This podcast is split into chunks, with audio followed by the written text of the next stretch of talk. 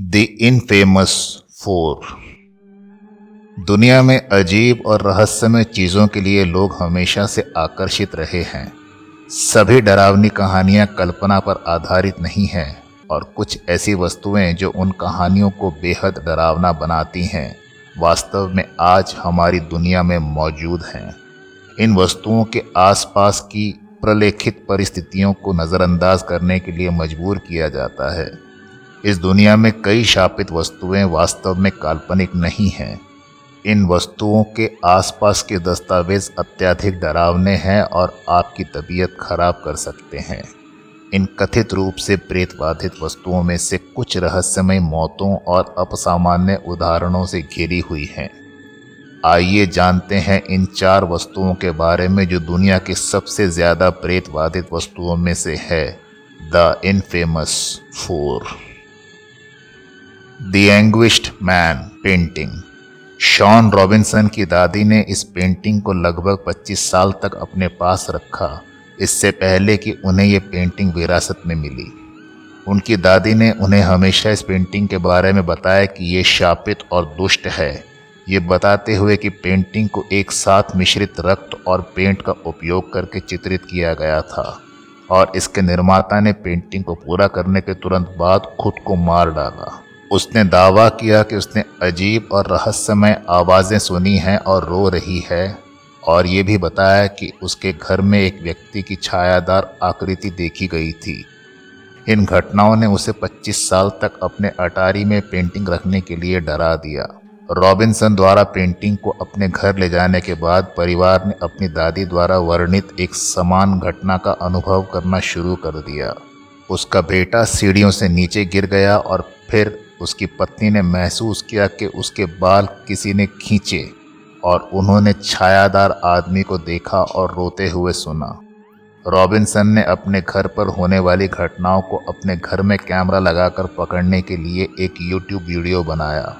Video में धमाकेदार आवाज़ें, पेंटिंग नीचे गिरते और धुएँ को दिखाया गया है। अब रॉबिन्सन के तहखाने में, द एंग्विश्ड मैन पेंटिंग निहित है।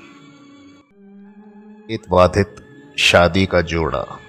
बेकर मेंशन में एक कमरे में प्रेतवाधित शादी की पोशाक रखी गई है। बेकर हवेली के स्वामित्व वाले व्यक्ति की बेटी द्वारा प्रेतवाधित पोशाक को प्रेतवाधित किया जाता है। इलायस बेकर ने उनचास में बेकर मेंशन का निर्माण किया था। उनकी बेटी ऐना एक स्थानीय स्टील व्यवसायी से प्यार करती थी जिसे उसकी बेटी से शादी करने से मना किया गया था। क्योंकि वो एक निम्न वर्ग की थी। चूँकि ऐना को 1914 में एक बूढ़ी नौकरानी की तरह मरने वाले व्यक्ति से शादी करने की अनुमति नहीं थी, जब हवेली को एक संग्रहालय में बदल दिया गया था तो एक शादी की पोशाक रखी गई थी, जिसे प्रेत बाधित होने के लिए बहुत लोकप्रियता मिली। संग्रहालय में आने वाले कई आगंतुकों ने दावा किया है कि उन्होंने कांच के मामले में पोशाक की चाल या नृत्य को देखा है। ऐसा माना जाता है कि ऐना का भूत शादी की पोशाक को सता रहा है। एलियास बेकर और ऐना दोनों के भूतों को भयभीत कर्मचारियों और आगंतुकों द्वारा हवेली में देखा गया है। ईबे प्रेतवादित चित्रकारी, हैंड्स रेजिस्टेंट हिम को ईबे हॉन्टेड पेंटिंग के नाम से जाना जाता है। 1972 में कलाकार बिल स्टोनहैम द्वारा बनाई गई पेंटिंग में एक युवा लड़के और महिला गुड़िया को चित्रित किया गया है, जो एक कांच के पैनल वाले दरवाजे के सामने खड़ी है। ये पेंटिंग फरवरी 2000 में इंटरनेट पर प्रसारित होने वाले वायरल मीम्स के कारण प्रसिद्ध हो गई, जब इसे ईबे पर बिक्री के लिए पोस्ट किया गया और साथ ही साथ ये भी बताया गया कि ये प्रेतवादित थी। विक्रेता के अनुसार पेंटिंग ने अभिशाप का कुछ रूप धारण किया और प्रेतवादित है।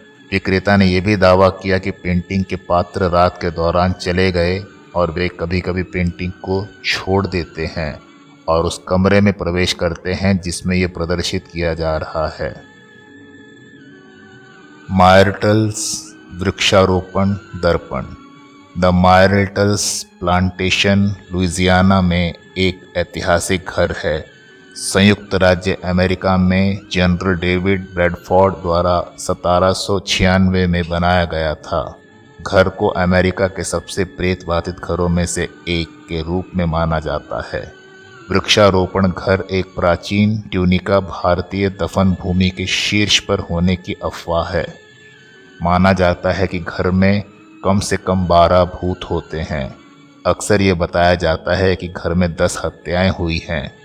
घर में स्थित एक दर्पण, सारा, वुडरूफ और उसके दो बच्चों की आत्माओं को पकड़ने के लिए जाना जाता है। सारा वुडरूफ, क्लार्क वुडरूफ की पत्नी थी, जिन्होंने 1808 में जनरल डेविड ब्रेडफोर्ड की मृत्यु के बाद घर का प्रबंधन किया था। रिवाजों के अनुसार मृत्यु के बाद दर्पणों को ढक दिया जाता है, लेकिन मार्टल्स प्लांटेशन दर्पण को छोड़ दिया गया था। जिसने सारा वुडरूफ और उसके दो बच्चों की आत्माओं को फंसा दिया था। लोगों ने कभी कभी दर्पण पर हाथ के निशान देखे हैं।